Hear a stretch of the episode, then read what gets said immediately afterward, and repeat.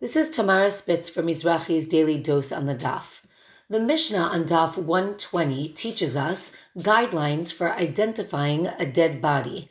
And the Mishnah teaches that in order to identify a person, one must have seen the person's face, including the nose. And the Mefarshim here explain that this includes the forehead, the cheeks, and the nose. And the Gemara then asks, what's the source for this uh, for this rule?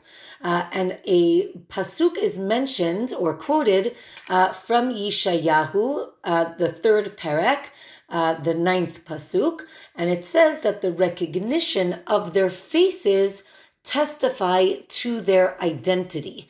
Uh, so we see that we have this idea of recognizing a face and testimony.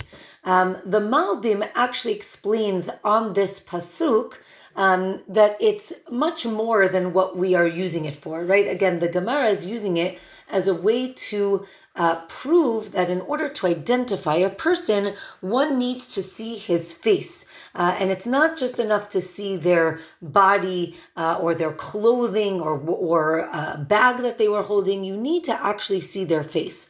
The Malbim, however, takes this idea of recognizing uh, their face and explains even deeper, right? From the idea that Yosef, right, Joseph and his brothers, right, Joseph says, um, the brothers don't recognize him.